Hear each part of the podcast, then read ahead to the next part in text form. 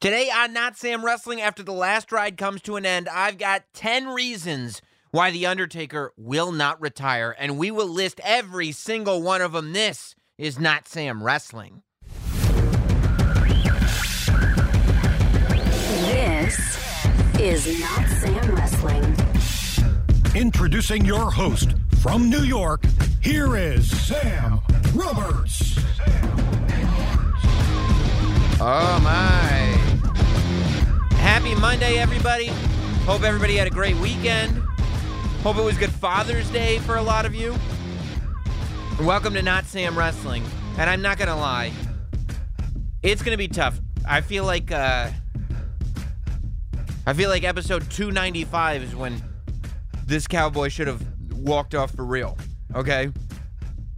I feel like that will go down in history as the peak of Not Sam Wrestling podcasting. What can I tell you? I hate to think I'm past my prime. I was once known as Primetime Sam Roberts. I still think of myself that way.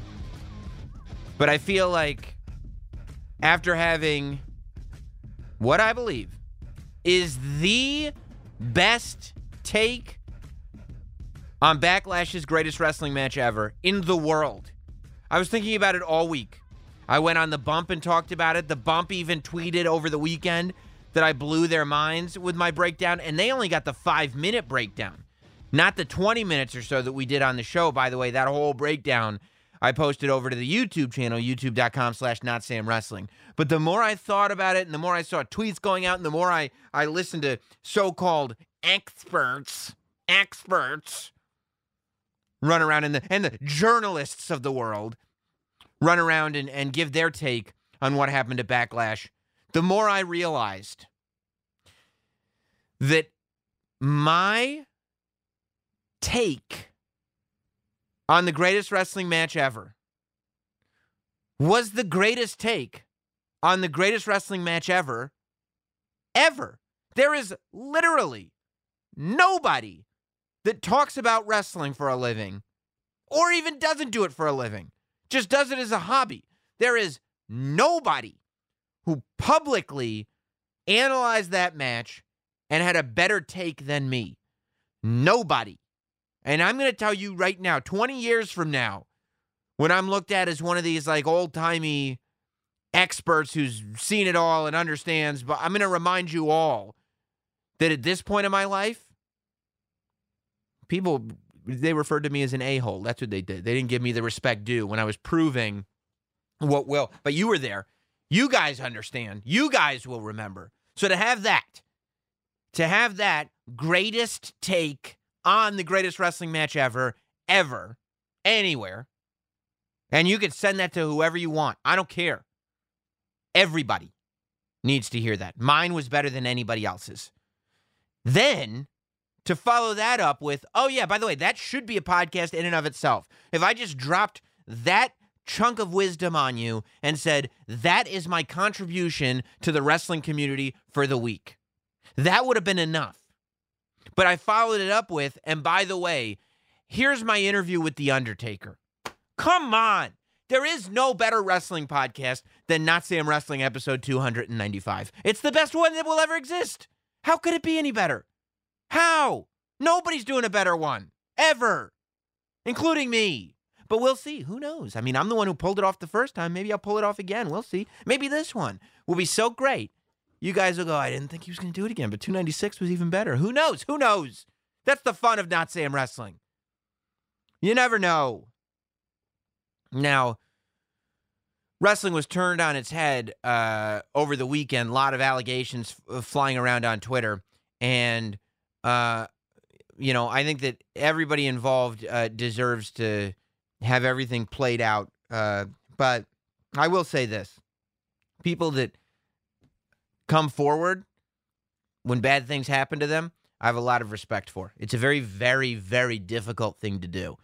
Um, and while false accusations are some of the most uh, scumbaggy uh, uh, uh, uh stuff that you can do, I would say that uh, cleaning up, even if it's cleaning up an entire industry, is is usually a positive thing. So we'll see what happens with that. It is terrible to uh, realize this about some of the people that you might have looked up to, but hopefully, uh, in the long run, it'll do a lot of good.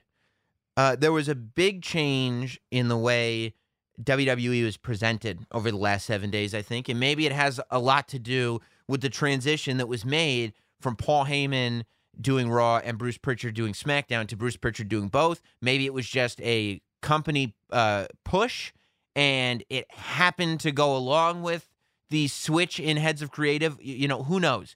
Who knows if one individual can be credited for it? At the end of the day, if one individual is going to be credited for it, it's probably going to be Vince McMahon because he's the one. Um, but through through Raw, NXT, and SmackDown, which is why to me it was so interesting. It's not like just Raw made a shift. I found that watching Raw, NXT, and SmackDown in the last seven days, there is far more push on story and far less push on wrestling. This is something that I've been saying WWE throughout all three brands desperately has needed to do since they started performing at the performance center. Since they left the arenas something that i said from the beginning is they should be relying far more on creativity and outside the box thinking than long form wrestling matches because all a long form wrestling match is going to do is remind people how good this could have been. Best case scenario is that would have been amazing if it was in an arena. So i like that that there's just a lot happening on these shows. And some people don't. Some people prefer the wrestling, and that's cool. You know, there are wrestling fans that just are watching because they want to see a great match. And I get that. I mean, that's that's one of wrestling matches are one of the key pillars of professional wrestling. But the dirty little secret is that it's not just about the matches. That there's a lot that goes into professional wrestling and entertainment is a huge part of it, especially the TV. I am a huge proponent of the idea that television, wrestling television, should be primarily about the stories and things happening, not just matches.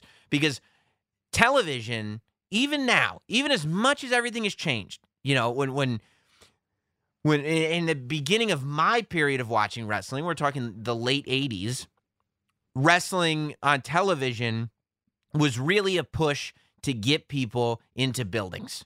The only reason you had a wrestling TV show was an infomercial for house shows. And you wouldn't put big matches on TV.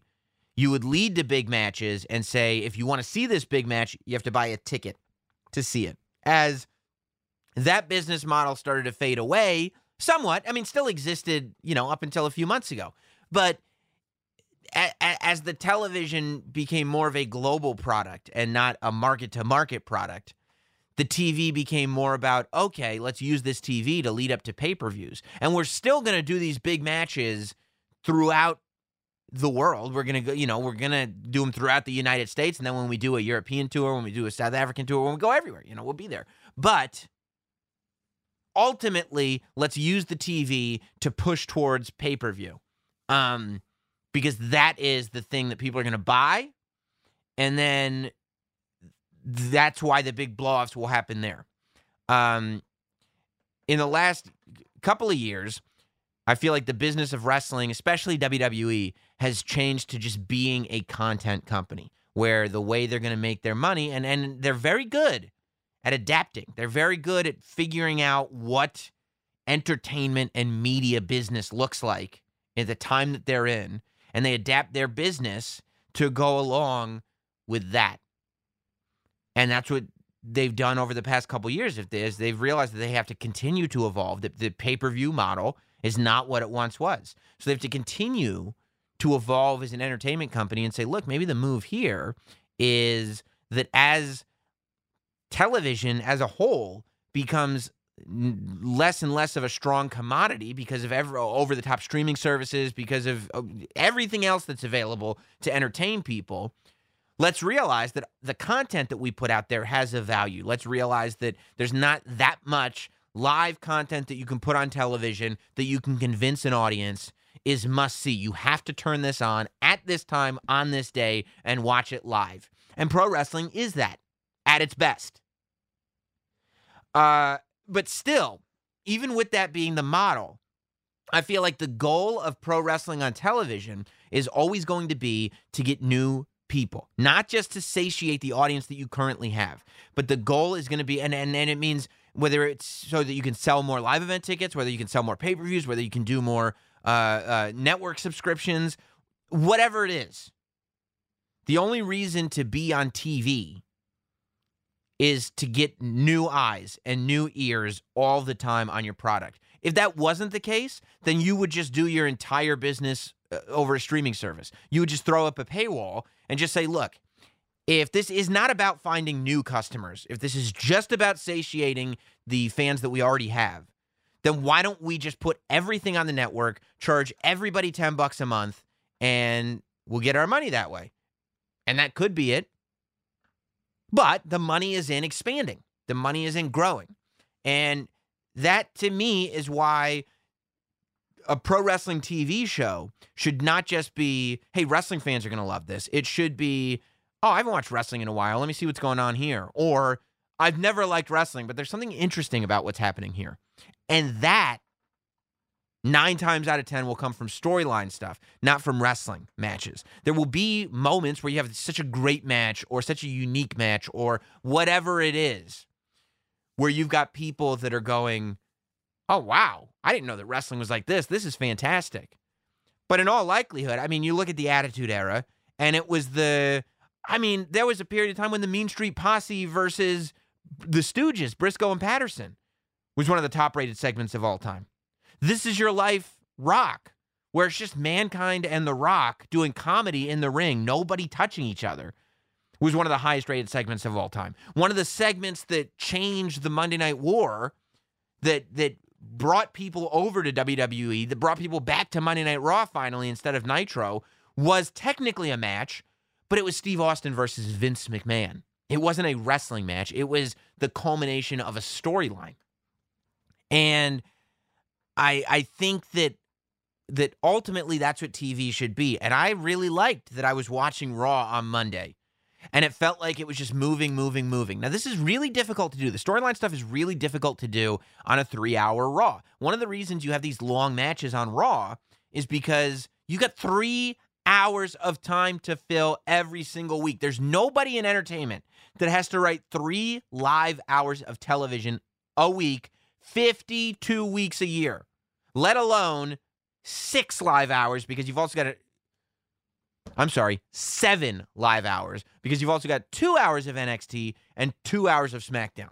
So, all told, you're talking about seven hours of live content every week, 52 weeks a year. It's insane. It's not a mystery as to why they go, yeah, well, you know what? Let's rely on the wrestling sometimes. After all, this is wrestling. Wrestling fans will like it, and it'll eat up some time, which we need to do.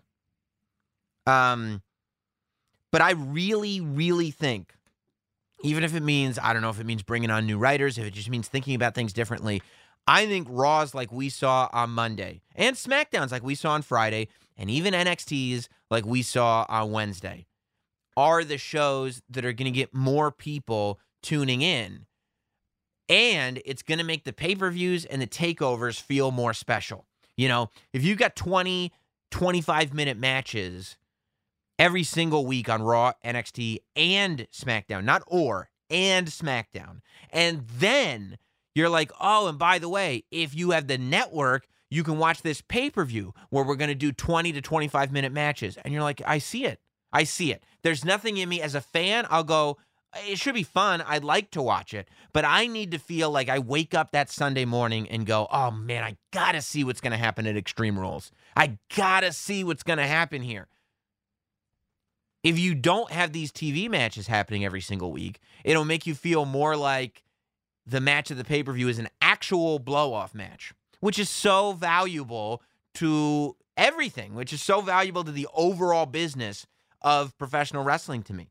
You know, I I I thought having this story play out over the course of the three hours with Drew McIntyre and R-Truth and Bob Lashley and MVP.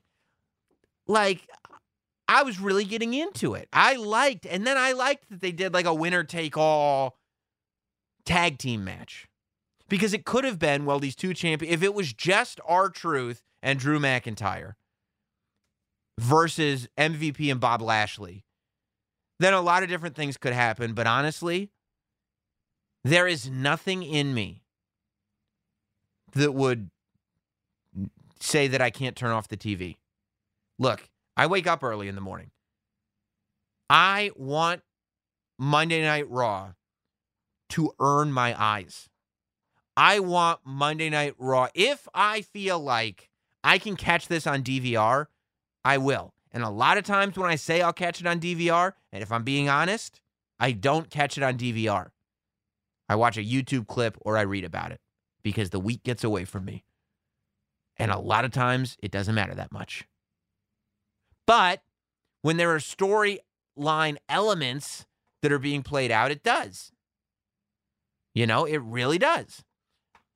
And I think that putting the titles on the line in the main event last week did that. Not that you really sat there and thought, oh, maybe Bobby Lashley will win the WWE Championship this week. But it was like, oh, so there's, you've now limited what they can do unless they want to severely alter what they're going for. Also, R-Truth in, a, in an instant gets elevated like crazy. The 24 7 championship in an instant gets elevated like crazy. Are they going to have MVP win the 24 7 championship? Uh, is Drew McIntyre going to get frustrated with truth? Uh, you know, maybe MVP will try to pin truth and Bobby Lashley will get mad about it. Like, you know, there, there's now all of a sudden far more story elements that you can do with this. And I loved that. I mean, I thought on SmackDown, uh, I wasn't looking forward to a championship ceremony with AJ Styles. You know, I've seen a hundred of them, but I was into the fact that uh, AJ um, didn't want to defend his title, and not because he was a coward, but he actually had reasons for it. You know, I'm now invested in this idea that next week or this Friday, technically this week, we're going to see Drew Gulak versus AJ Styles. I now take Matt Riddle far more seriously on SmackDown than I would have if he had just shown up and had a match.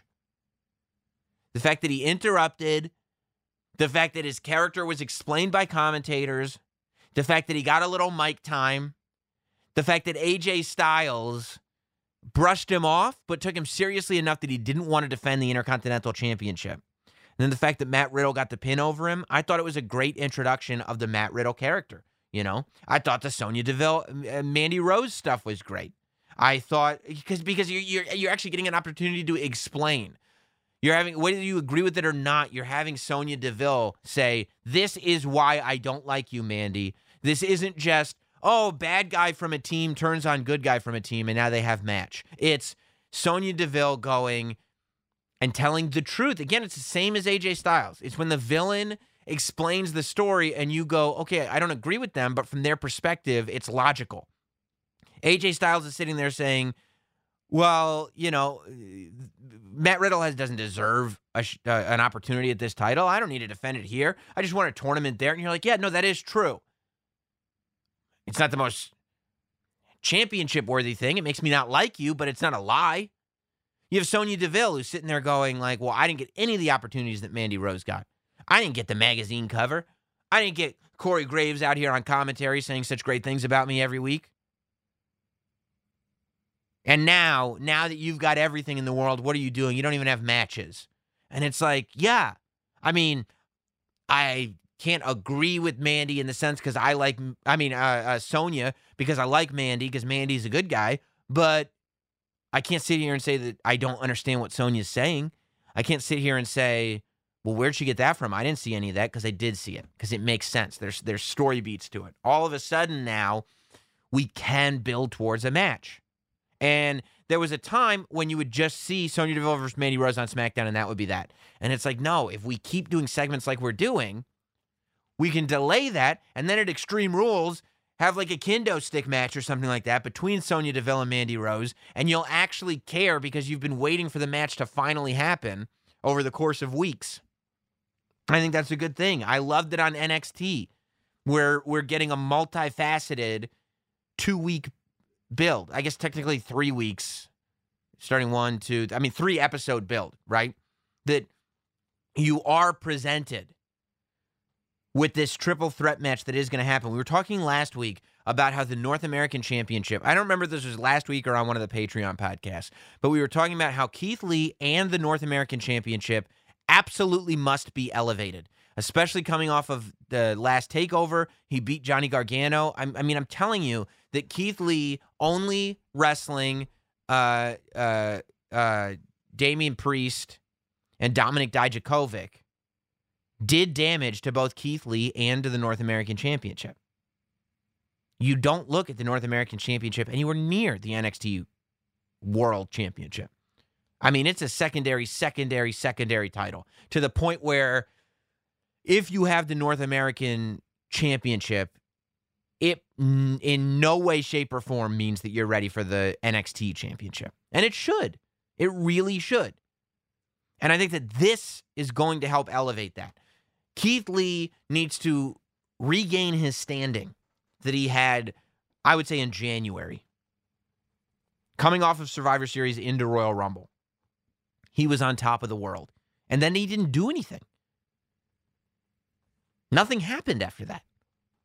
And so people forgot. People cooled on it.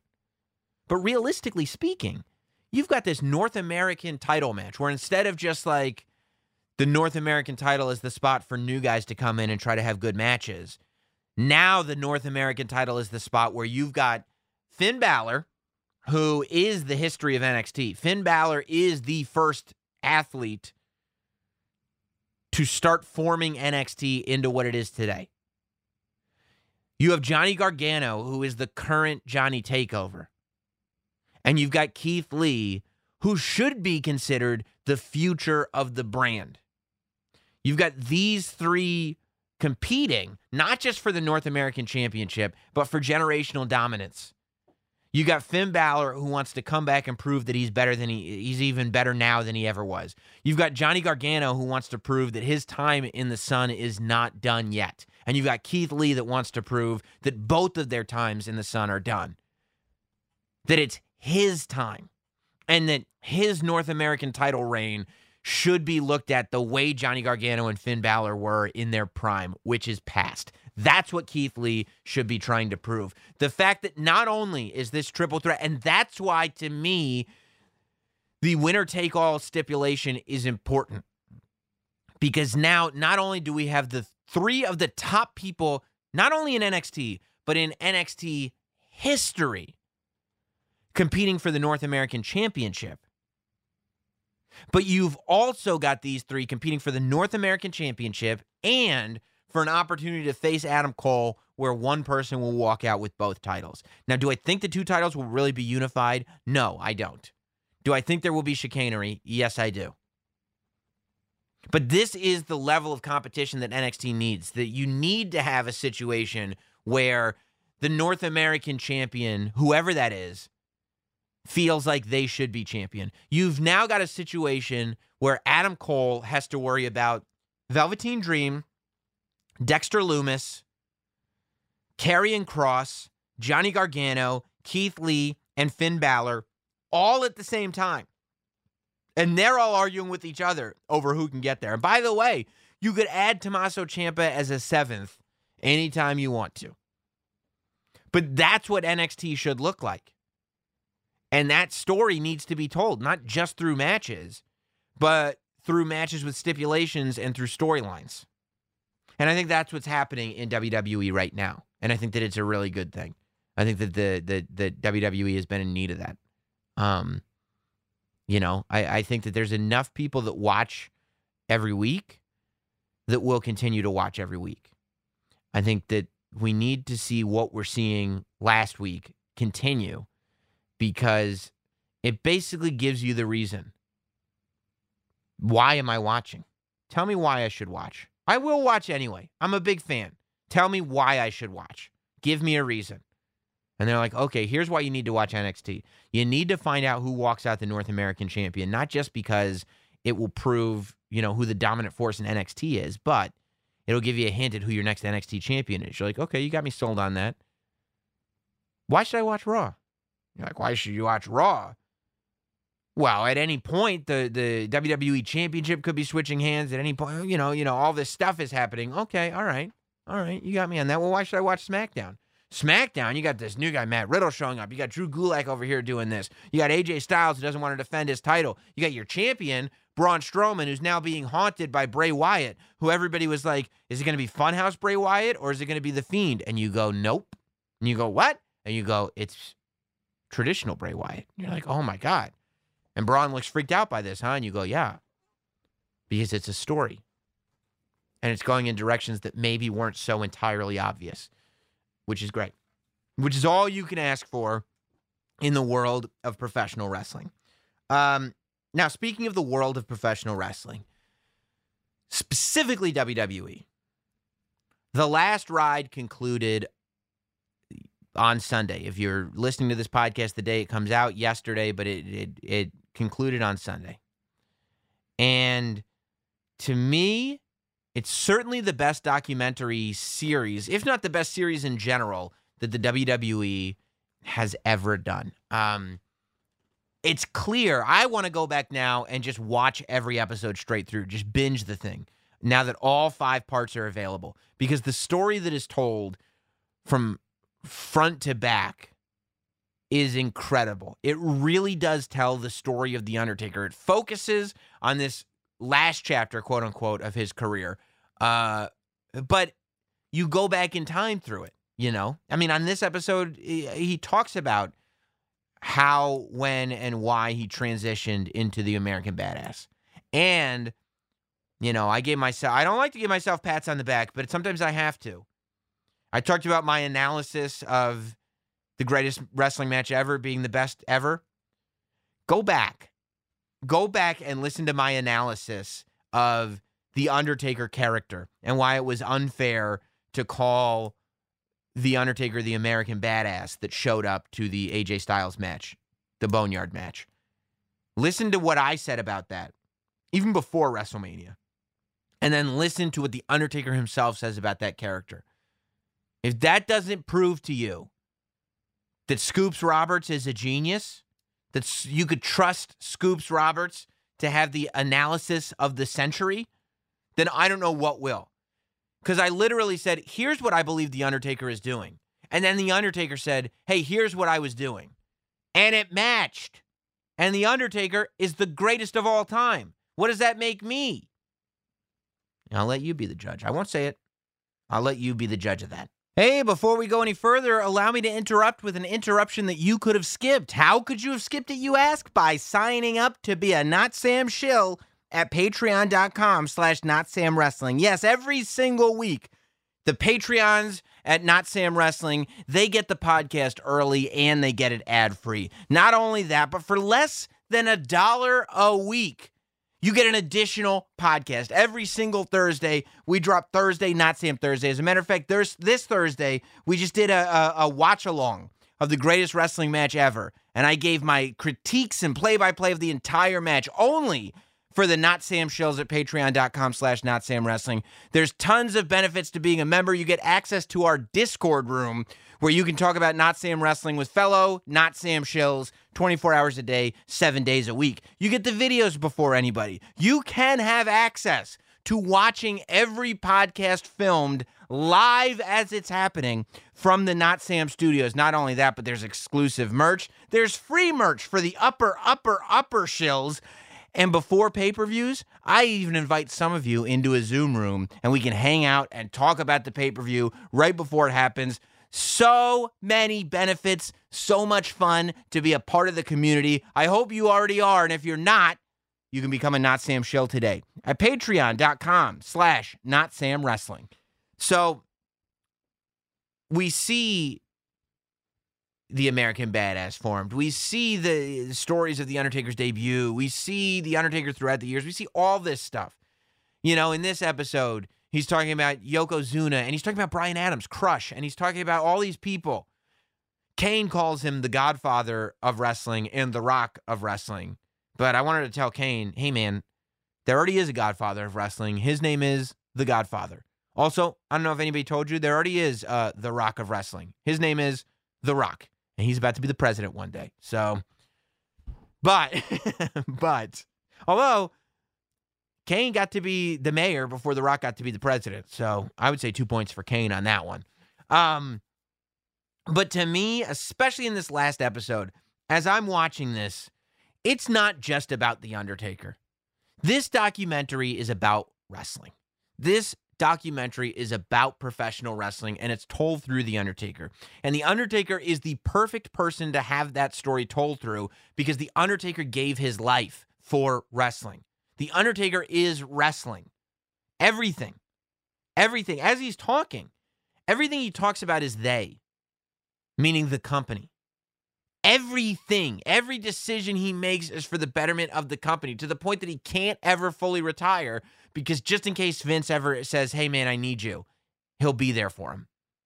Because everything is the business for The Undertaker. That's why we love The Undertaker, because inherently we know that's why that character will last forever. Because at no point will we see Mark Calaway bastardize that character for the betterment of Mark Calaway. Mark Calaway will never put The Undertaker above Mark Calaway. And he is maybe the only wrestler in the history of wrestling that that can be said for. He will not throw a tantrum and go home. He will not uh, go where the grass is greener for the money. And you heard him last week on this podcast say WCW was handing out checks. WCW's creative was better, but I couldn't do it. I couldn't do it to Vince. I couldn't do it to the company. And anybody that was raised a WWE fan like me, anybody that feels that loyalty to the WWE, whether you're on the bankroll or not, because there's probably people rolling their eyes right now going, of course you're loyal, you're you get paid by them. Go back and listen to episode one of this podcast. Okay? My loyalty has never shifted. Go look at my Father's Day picture. It's my picture of Doink the Clown. Okay? Look at me at Halloween 1992, dressed up as The Undertaker. You're never going to find a picture of me dressed up for Halloween as Sting when everybody was dressed up for Halloween as Sting. You're never going to find a picture of me painting up my arm to have that Goldberg tribal tattoo, okay? Because I was too busy painting up my belly button to look like Batista, okay? Because I am a WWE guy and always have been and always will be, okay? You're going to find pictures of me as a kid dressed up like Hulk Rules, like the Hulkster, but you're not going to find pictures of me dressed up like Hollywood. You know what? Who I dressed up? You know what wrestler I dressed up as when the whole world was dressed up as Sting for Halloween? You know who I dressed up as? This is a shoot. Dude Love. Okay? That's who I was for Halloween. I want to say in 97. Yeah, it had to be 97 because Summer of Love was 97. That was SummerSlam 97 was when he jumped off the cage, right? Or was that 96? No, that was 97. Yep. Yeah. Survivor. No, that was 96. So maybe it was Halloween 96. I don't know. But what I'm telling you is instead of dressing up as NWO, Sting, Crow Sting, the coolest looking wrestling character ever, I dressed up as Dude Love. And I, this was, I, I made my own Dude Love t shirt. Made it. Because the t shirt wasn't out yet. Okay? That's the level I'm playing at. I got a pair of sweatpants and wrote dude on one leg and love in the other with red puff paint. That's the level I'm playing at. So don't come to me and question my loyalty for WWE ever. So, when you as a fan feel that kind of loyalty, you can feel that loyalty from a performer. And that's that's the loyalty you feel from the Undertaker. Man, you watch that thing and the Undertaker starts list, listing his friends in the business and you're like, "God, I want to be that guy's friend." God, I want to just sit there and be a guy who hangs out and talks wrestling with The Undertaker all the time. Do you know how cool that would be? You know how amazing that would be? I thought there were a couple of uh, of really interesting tidbits um, from this week's episode. Uh, I thought that uh, the first of all, it was the first straight on acknowledgement of COVID nineteen that the WWE has literally ever done. WWE has maybe mentioned the the pandemic, quote unquote, here and there, not on television even, but like, you know, if Triple H is doing interviews or whatever. But when The Undertaker said, man, COVID 19 hit and that was something different, and they started showing the articles and everything, and they start, and it was like, oh, They're actually talk. They're talking about it. They're saying COVID nineteen. They're not dancing around it, which I thought was really, really interesting. They're doing a lot with this documentary. I mean, they're going all the way. They're like Undertaker. If we're going to expose you, we're going to show way more Vince than we ever have in any other project in a candid way. We're going to talk, and we're going to talk about everything. We're going to tell the truth about everything. You know, um, I loved seeing the behind the scenes of the Boneyard match and seeing Dok Hendrix and Triple H and Jeremy Borash all together. You see Borash in there? Borash is the unsung hero, man. Borash in there trying to uh, get the shots right and everything. Triple H and Dok Hendrix using their genius too. I mean, that thing is just, it made me want to watch the Boneyard match again. You see The Undertaker walking through everything. When you see The Undertaker helping that guy put the wall up, you're like, that's what I'm talking about. That's the level of commitment to the company he has, where he's not big timing anybody, even though he's the greatest of all time. But, uh, you know, I feel like the real hook on this, you know, uh, they, they go through, they talk about how after Extreme Rules, the Undertaker felt like he might be okay being done.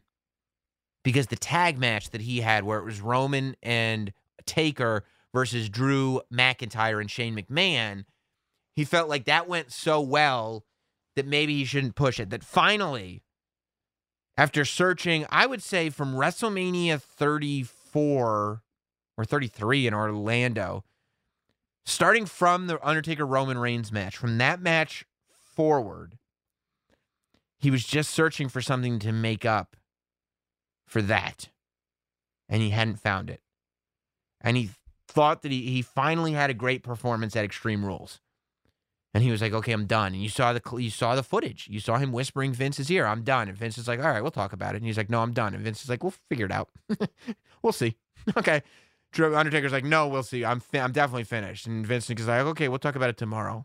like, it's like when a girl breaks up with you, like, I think we need to move on. You're like, all right, well, we'll see. no, no, no. I think I think the relationship is over. Oh, you do? Okay, well, we'll find out, I guess. No, I'm trying to tell you that I'm not in love with you anymore. All right, well, we'll figure sleep on it. We'll figure it out. like you just won't you won't let it go. George Costanza showing up for work the next day. George, you're fired. Oh, okay, we'll see. Yeah, okay. I'll be here. like so so the Undertaker, uh, he comes back for SmackDown at Madison Square Garden.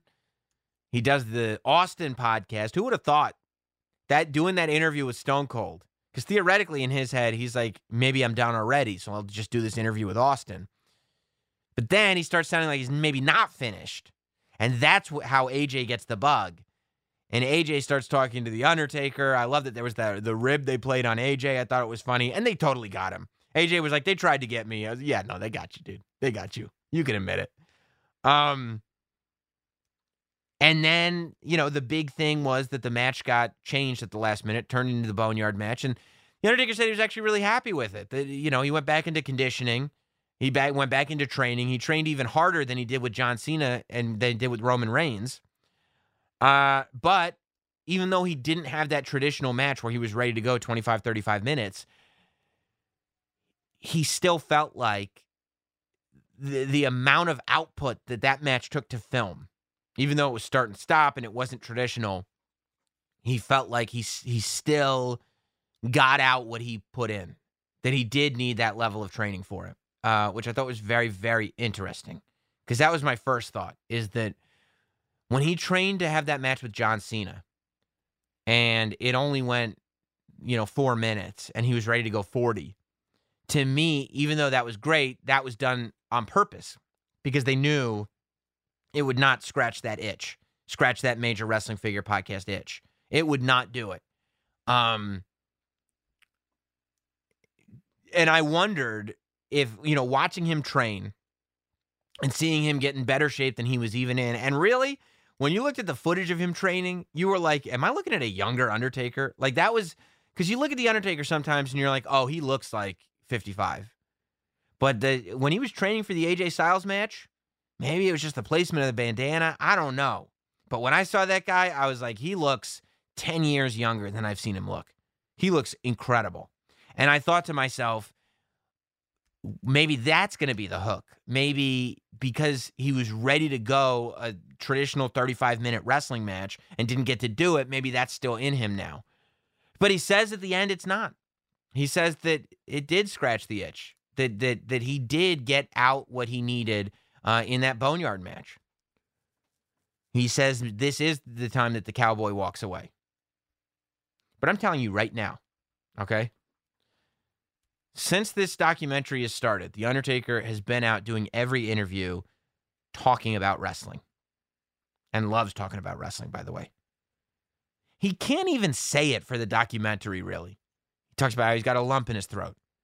He's not saying it definitively. He's still saying, I'm going to go out on my own terms. And he's still referring to the break in case of emergency glass. And he looked really good in the Boneyard match. And he got such high praise for it. I am telling you right now, he talked about high praise. There's one other thing that The Undertaker has done. Actually, I would say two. The, when we talk about the things that The Undertaker has done, that it's universal high praise. Not talking about his career, I'm talking about specific things. Obviously, Boneyard match, universal uh, praise. The matches with Shawn Michaels, universal praise. And the Last Ride documentary series is universal praise. I am telling you right now, we're getting another Undertaker match. I don't care what this guy says. We are absolutely getting another Undertaker match. There is no doubt in my mind. I'm watching this thing, and The Undertaker can't fully say, I'm done. He can't fully say he's done. This documentary has created a so much larger appreciation for the entire career, for the man that Mark Calaway is, for the legend that The Undertaker is. This documentary series put that man on people's Mount Rushmore. This documentary series is the thing that took The Undertaker. The Undertaker was almost too dependable throughout his career. When people talk about their Mount Rushmores, Austin gets mentioned, Michaels gets mentioned, Flair gets mentioned, Hogan gets mentioned, Dusty gets mentioned. Sometimes Cena gets mentioned when they want to do something, you know, controversial. But those are generally the names that you hear. Sometimes Bret, every now and then, Bret will get a mention. And all those names are fair, by the way. I would never argue with any of those names being on anybody's Mount Rushmore. But the Undertaker does, name doesn't get mentioned nearly enough. And that's because he is so faithful. Faithful. Faithful? Oh, faithful. Faithful. You can put so much faith in him sometimes when you are that consistent, it can breed contempt.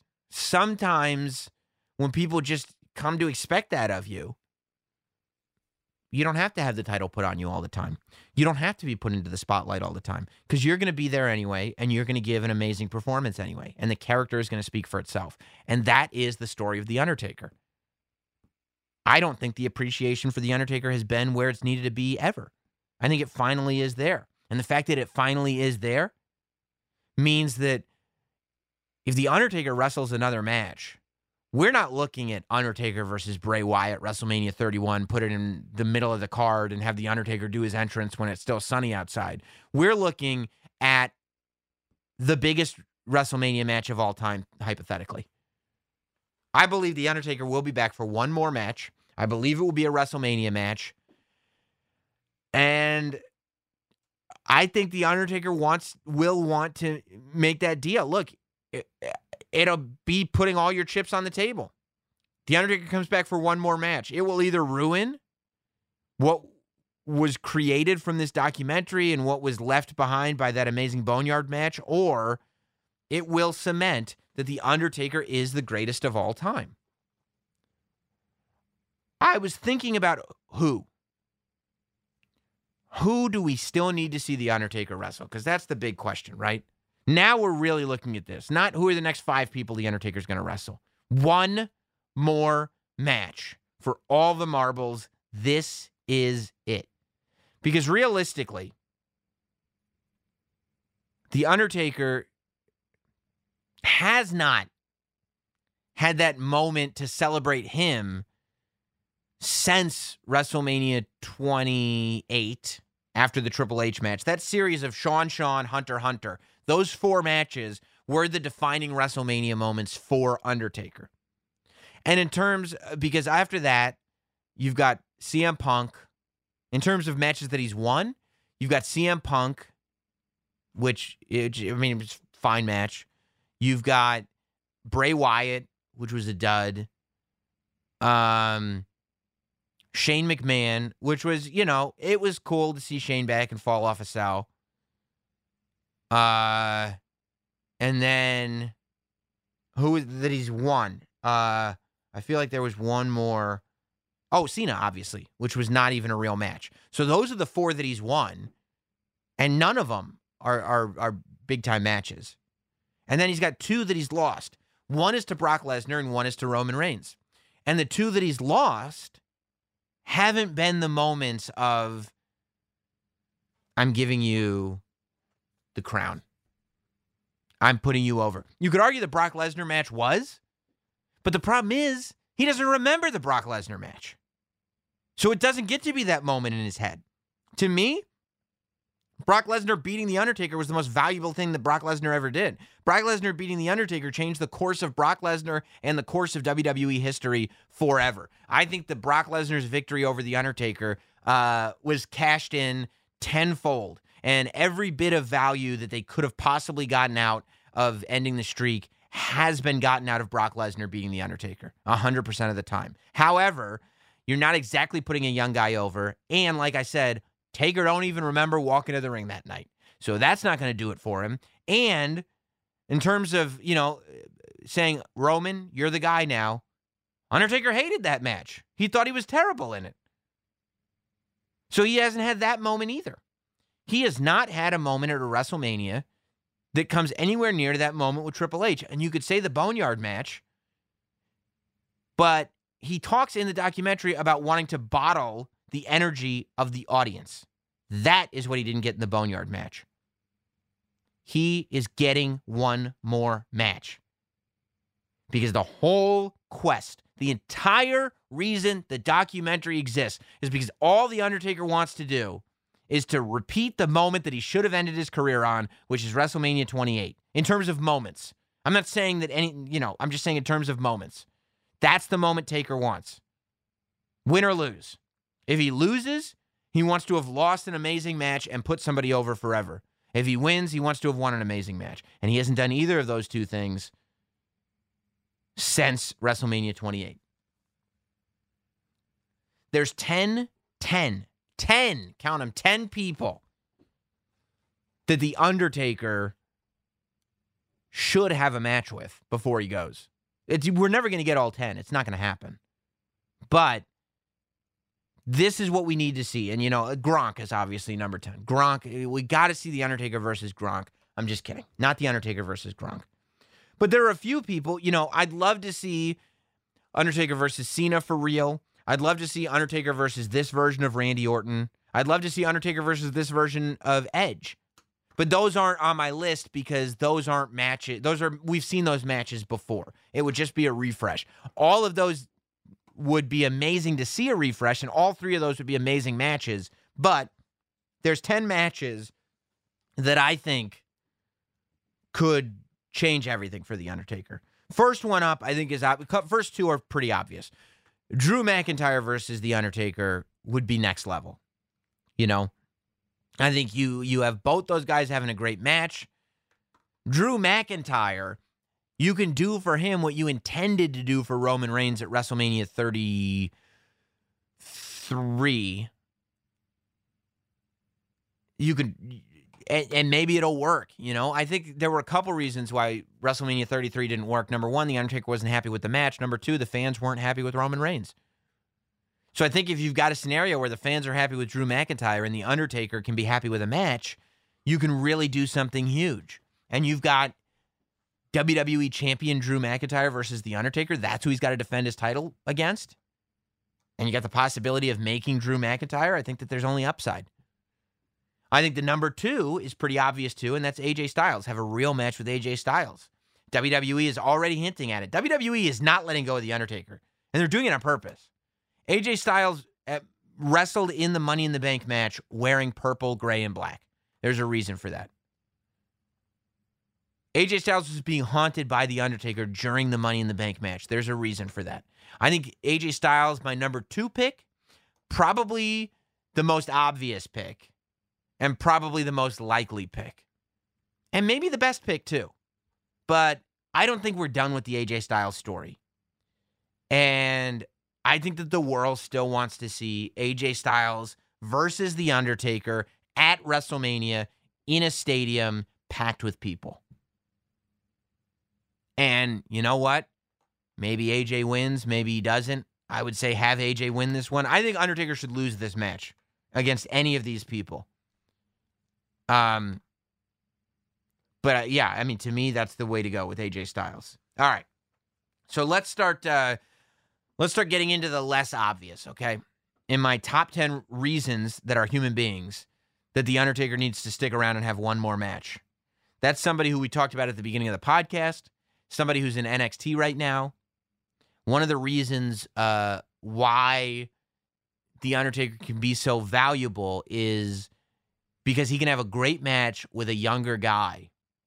And should that younger guy be able to win or even have an amazing performance, it'd make his whole career. It would change everything for him. And Keith Lee could be that man. I think, you know, because here's the thing the Undertaker, and you heard it in the interview uh, last week. We talked about Giant Gonzalez. We talked about Mabel. You know, Yokozuna a little bit. We talked about um, the Undertaker's history with big men. That's the Undertaker. You know, having a monster, an unstoppable monster come in, and the Undertaker has to stop him. Too many of those big men, unfortunately, couldn't wrestle. But when the Undertaker is in there with a big unstoppable monster who actually can go, for instance, Yokozuna, you got some classics that you're going to have. If you paint Keith Lee as this immovable object, this irresistible force, this unstoppable monster, and then have Undertaker dust off the coat, dust off the hat, and bring up, you know, bring up all these monsters that he's had to subdue. Bring up Vader, bring up Mabel, bring up Yoko, I don't know if you want to bring up El Gigante. It's probably not that necessary, but bring everybody up. Bring up the big show. Bring up all these monsters that The Undertaker had to stop. And have The Undertaker go, you know what? I want the best for you. I want this to be your generation. I want you to be the man. But you're not going to get there by beating me. It was dumb that you challenged me. And I'm going to set your career back a few pegs. And that's the story going in. And then so and, and, and so you've really built around this thing that if Keith Lee beats the Undertaker, Keith Lee is the man. But the Undertaker is not ready. The Undertaker thinks that Keith Lee is stupid for challenging him. And that's what Keith Lee has to contend with now. That to me is a fabulous story. And I think Keith Lee and Undertaker could have an amazing, amazing match. Another guy, uh, number four on my list, uh, of of reasons that the Undertaker needs to have one more match is a guy who is also in NXT right now.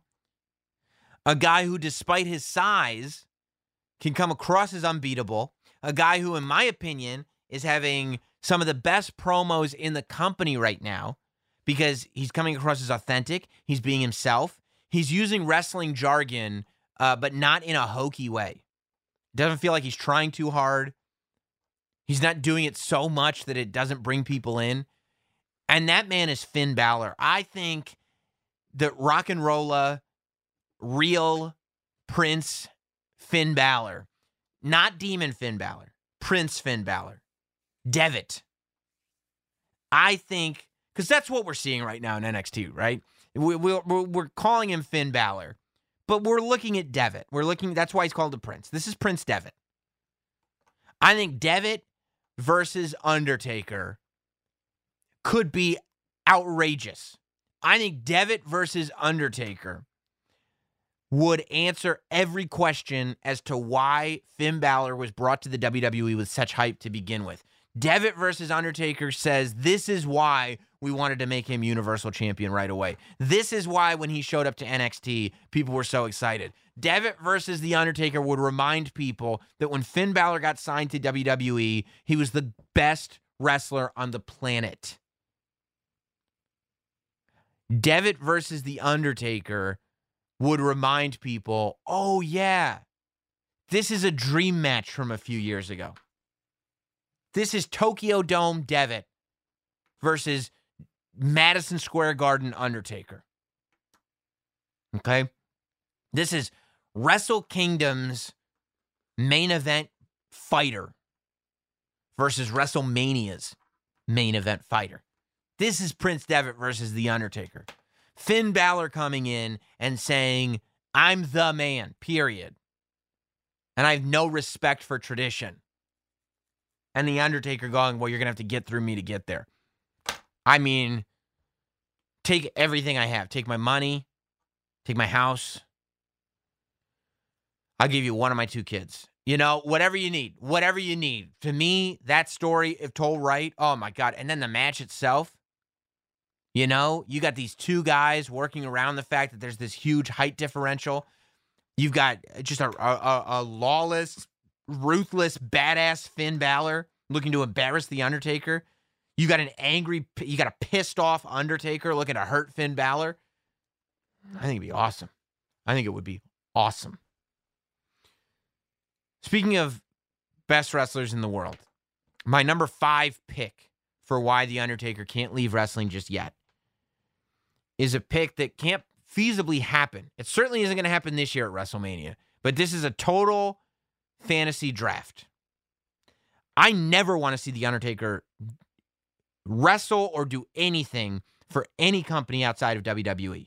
I don't want to see him in a ring, even to say hello, if it's not a WWE ring. But that said, I do wish that Kenny Omega had come to WWE after leaving New Japan. I wish that Kenny Omega was in WWE instead of AEW. And I would be very compelled by a Kenny Omega Undertaker match. I mean, you know, everything we just said about Finn Balor versus The Undertaker, I mean, if you want to put together a dream match, you put Kenny Omega versus The Undertaker in a WrestleMania ring. You got The Undertaker who's sitting there going like, boy, I've seen a lot of things in my life, but I don't see nothing that tells me why you're the best in the world. Everybody keeps telling me how great this Kenny Omega is. I don't see it. I don't see a damn thing. I see a a, a mop-headed mark for himself who thinks he's better than he is. I mean, come on. And I'd have him do it. Have The Undertaker call Kenny Omega a mark for himself. Have Kenny Omega step up and go, listen, dead man. And you know what I mean? Have Kenny Omega get creative. But you'd have to sign Kenny Omega to WWE first, which would be tr- tricky. But I just think it'd be a great story. I think it'd be great. Um, number six, to me, should go one way, but could go another way. WrestleMania 35 had one of my favorite WrestleMania moments ever. And that moment was Kofi Kingston winning the WWE championship. The story that was told to get there, the fact that it wasn't supposed to happen, everything about it. It was perfect. It's going to go down in history as one of the great moments in WWE, and it meant so much more. It was so much bigger than Kofi Kingston. It was so much bigger than Daniel Bryan. It was so much bigger than WrestleMania. I mean, it was it was a cultural stamp. It, it, it was it was it was it was a landmark in the industry to me. And I don't think a make good has ever come from Kofi Kingston getting slaughtered by Brock Lesnar on the first episode of SmackDown on Fox. That was October. That's going to be a year ago in a couple months. That was about 10 months ago, maybe nine. And the make good just hasn't happened. I think that there is just as much appreciation for Kofi as ever, maybe more so than ever. And I think this idea of Kofi stepping up and building up to a Kofi Kingston versus Undertaker match, take my money. I think Kofi versus Undertaker would be killer. Now, I think you could go a different way, and this doesn't count for another pick. This is still number six. Big E could also do it. And I'm pairing them together because two members of the New Day that could splinter out and tell this story. But in order for the story to be told properly, just like with with Daniel Bryan, you know, Big E and Xavier took a back seat. Kofi didn't leave the New Day, but the story became about Kofi. And Big E and Xavier were good were smart enough to know like, okay, we'll just be here in the background while our man goes and makes history. And I think that same thing could happen here. Big E and Xavier would have to go into the background again, or Xavier and Kofi would have to go into the background as Big E got the shot to face The Undertaker. The benefit to having Big E get the match would be that it would cement Big E as a singles competitor. And that needs to happen. That I mean, Big E's breakout needs to happen two weeks ago. You know what I'm saying? So that's what made me think Big E, but my heart, my heart wants Kofi. My heart wants a Kofi Undertaker match. Because when I think of of of good guys who deserve victories over the Undertaker, who deserve to have that notch in their career, I can't think of anybody more than Kofi that deserves it. Not only because of him never getting the make good for the way he lost to Brock Lesnar, but because he deserved that WrestleMania victory so much. I mean, to me, Kofi Kingston deserved that WrestleMania victory and then to be a main event star for the rest of his career. And I think it's a place we need to get back to for Kofi and for the legacy of Kofi. And I think that this is a match that could do that.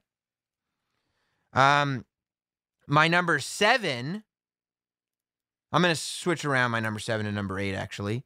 My number seven now um, is just a good old fashioned good guy versus bad guy, babyface versus heel match. People are going to kill me for this one. Some of you guys are are loving, I'm sure, some of the picks that I've made. I can't imagine people thinking that that Kofi versus Undertaker wouldn't be amazing. I can't imagine that that people thinking uh uh uh that that people thinking Finn Balor versus Undertaker wouldn't be amazing. But you might kill me for this one. My number seven pick is Baron Corbin. You're probably going, come on, come on, you you homer, come on, you shill, Baron Corbin. But look, Baron Corbin to me, I think that was actually a good pick for Kurt Angle to have his last match against, and they screwed it up. I think that having Kurt Angle come out the next night on Raw and put Corbin in an Olympic slam was the wrong move. Um, and I think in the year since then, while you have given him the King of the Ring, you know, he spent a few months getting beaten up by Seth Rollins and Becky Lynch. Then he got a few months spent getting beaten up by Roman Reigns. And now he's spent a few months getting beaten up by Elias. So it's like, you know, you really have not gotten the juice that I think you could have from Baron Corbin. And I think that if you were to elevate Baron Corbin to where he could be as one of the top bad guys, to me, Baron Corbin is a modern day JBL. I see that JBL character in Baron Corbin. I think Baron Corbin is that type of heel. He's an old school type of heel where you hate him so much, you think that he's bad at being a heel, but you don't understand that's actually just how good he is at being a heel. Um, and I think that a lot could be done there. You know, I think there's so much love for The Undertaker, and it's so easy to hate Baron Corbin that it would just be a fun, traditional, good guy versus bad guy story to tell. All right. I'm not going to go too much into detail on that one because you guys will light my podcast on fire, and I don't want that. My number eight pick,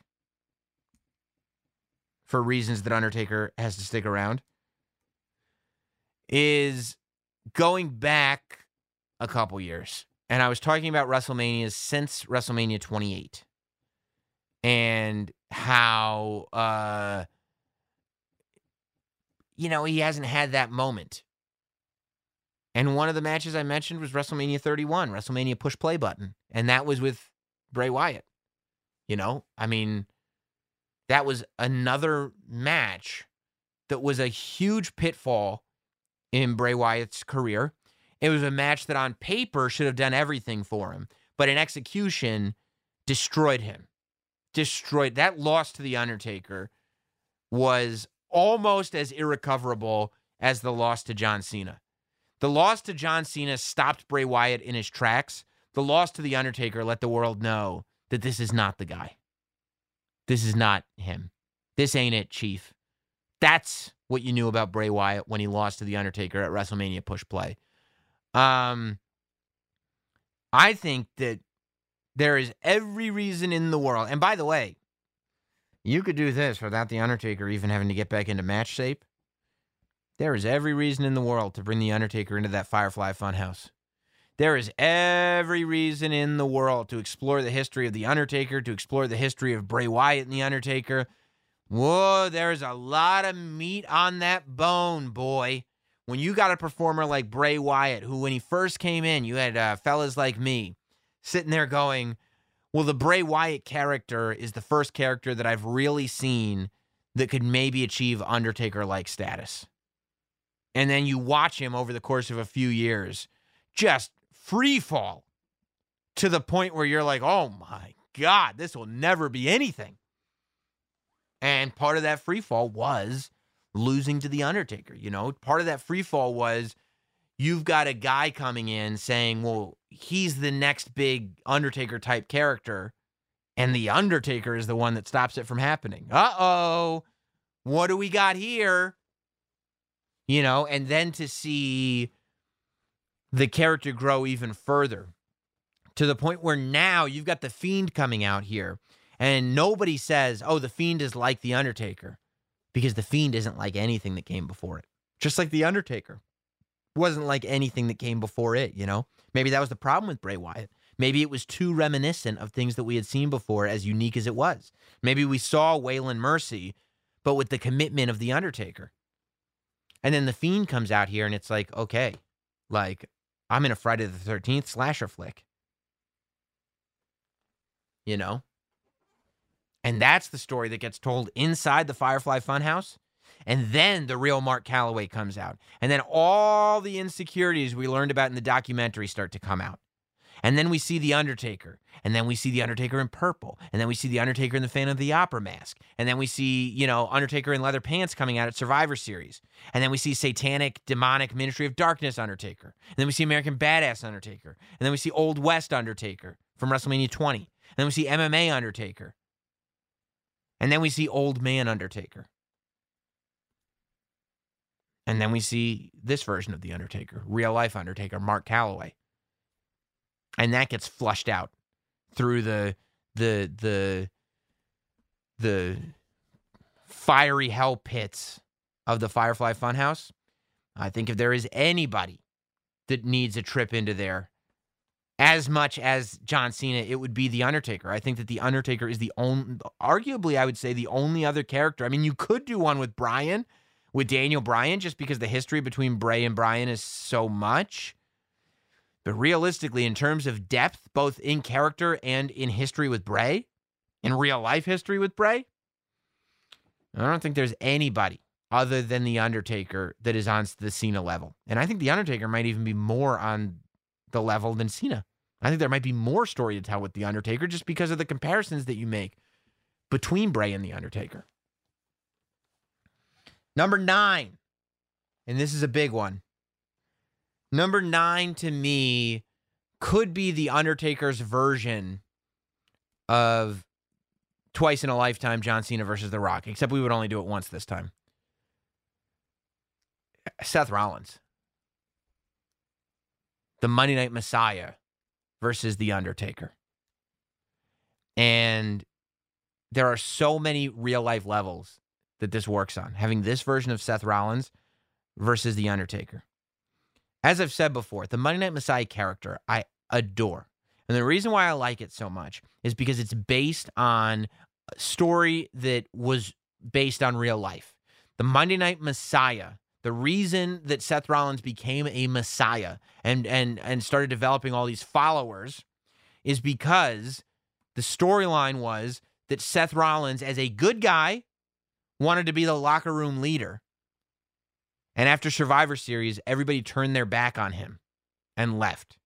That as badly as Seth Rollins wanted to be the guy, and as badly as Seth Rollins wanted to be the locker room leader, the locker room wouldn't have it.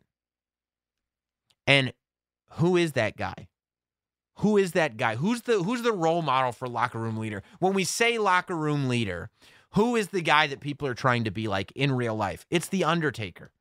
Seth Rollins wanted to lead the WWE locker room in 2020 the way the Undertaker did in 2000 in you know the late 90s. But the locker room wouldn't have it. Where they looked at the Undertaker with all the respect in the world, where The Undertaker represented the business, where The Undertaker was able to walk this line between the office and the boys and be accepted by both. Seth Rollins wasn't all that accepted by the office and wasn't accepted by the boys at all. And when you get these two juxtaposed characters, The Undertaker is everything Seth Rollins always wanted to be in real life, theoretically, quote unquote. Then you add in the fact that, and the reason why I say it's like twice in a lifetime is because the John Cena Rock WrestleMania feud really started when John Cena was doing interviews and he kind of smack talked The Rock in him. And he said that, you know, I'm here day in, day out for this company. And you've got guys like The Rock who just show up when the getting's good and say that they're part of the family when they're not. And that was a real interview. That wasn't a promo. That was like a media interview. Google Seth Rollins Undertaker. The first thing that comes up is a quote that Seth Rollins said when this documentary came on, and Seth Rollins was out doing media, out of character, just being himself. And he said that the Undertaker character would not work in 2020. Oh, really? Oh, really? Oh, you got an opinion now, do you, Seth Rollins? Because that sounds inflammatory to me. You got a lot of real life there that you can create some animosity out of to put together a pretty, pretty, well, yeah, I would say to put together a match that I believe would be pretty, pretty, pretty good. Plus, at the end of the day, I mean, this is everything you wanted with Mordecai. You got Seth Rollins, the Monday Night Messiah, coming out to the Jesus hymns and wearing all white versus The Undertaker, the dead man, coming out to the gongs wearing all black. Just that the man in black is the good guy in this scenario.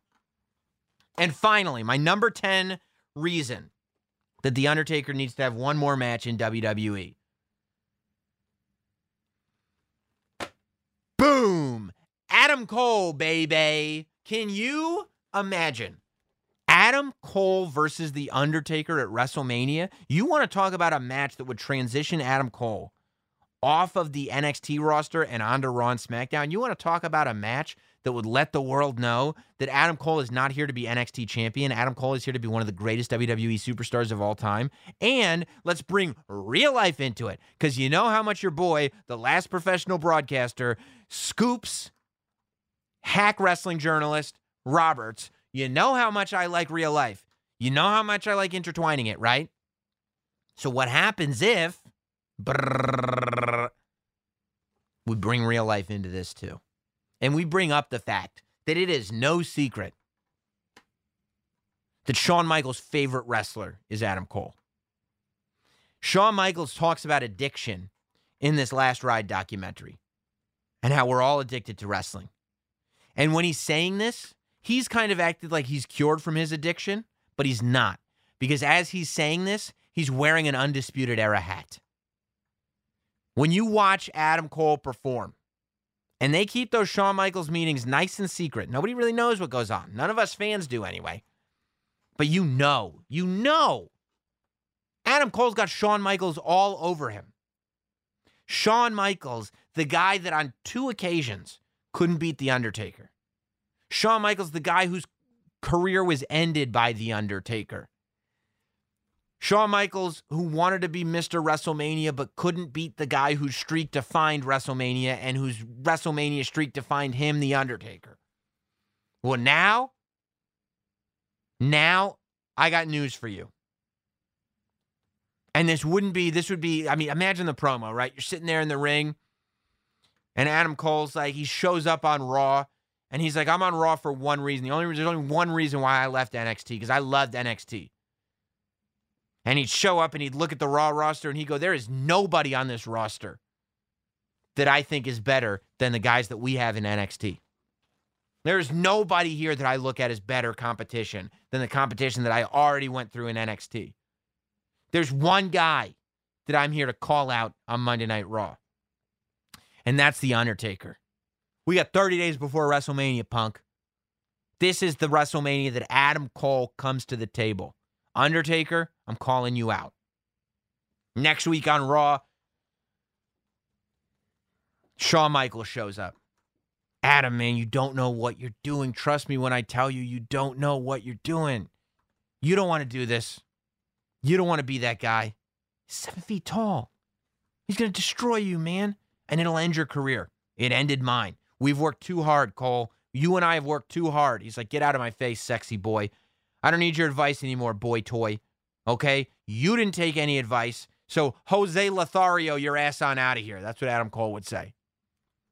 Next week on Raw, Undertaker shows up. He's staring down Adam Cole. Adam Cole is staring down The Undertaker. The Undertaker's about to step to Adam Cole.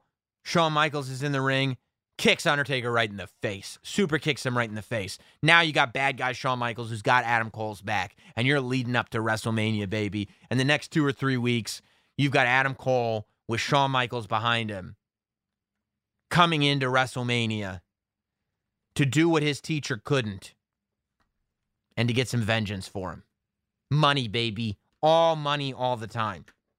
And when Adam Cole beats The Undertaker, but at the end of the day, they have one of the greatest matches of all time, and you get to sit there and you get to watch a match that you know Shawn, Undertaker, and Cole talked through, forget it.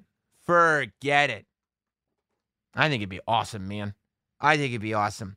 If I'm going through this whole list of 10 I just gave you, Adam Cole might be the one I want the most. It might be the one I want the most. Lots of good stories to tell, and I don't think we're done hearing them. You mark my words, Undertaker will be back, just like we'll be back here next week for another episode of Not Sam Wrestling. Thank you, everybody. Have a good one. Thanks for listening. Follow at Not Sam on Twitter, Instagram, Facebook, and YouTube. Rate, review, and subscribe. This has been Not Sam Wrestling.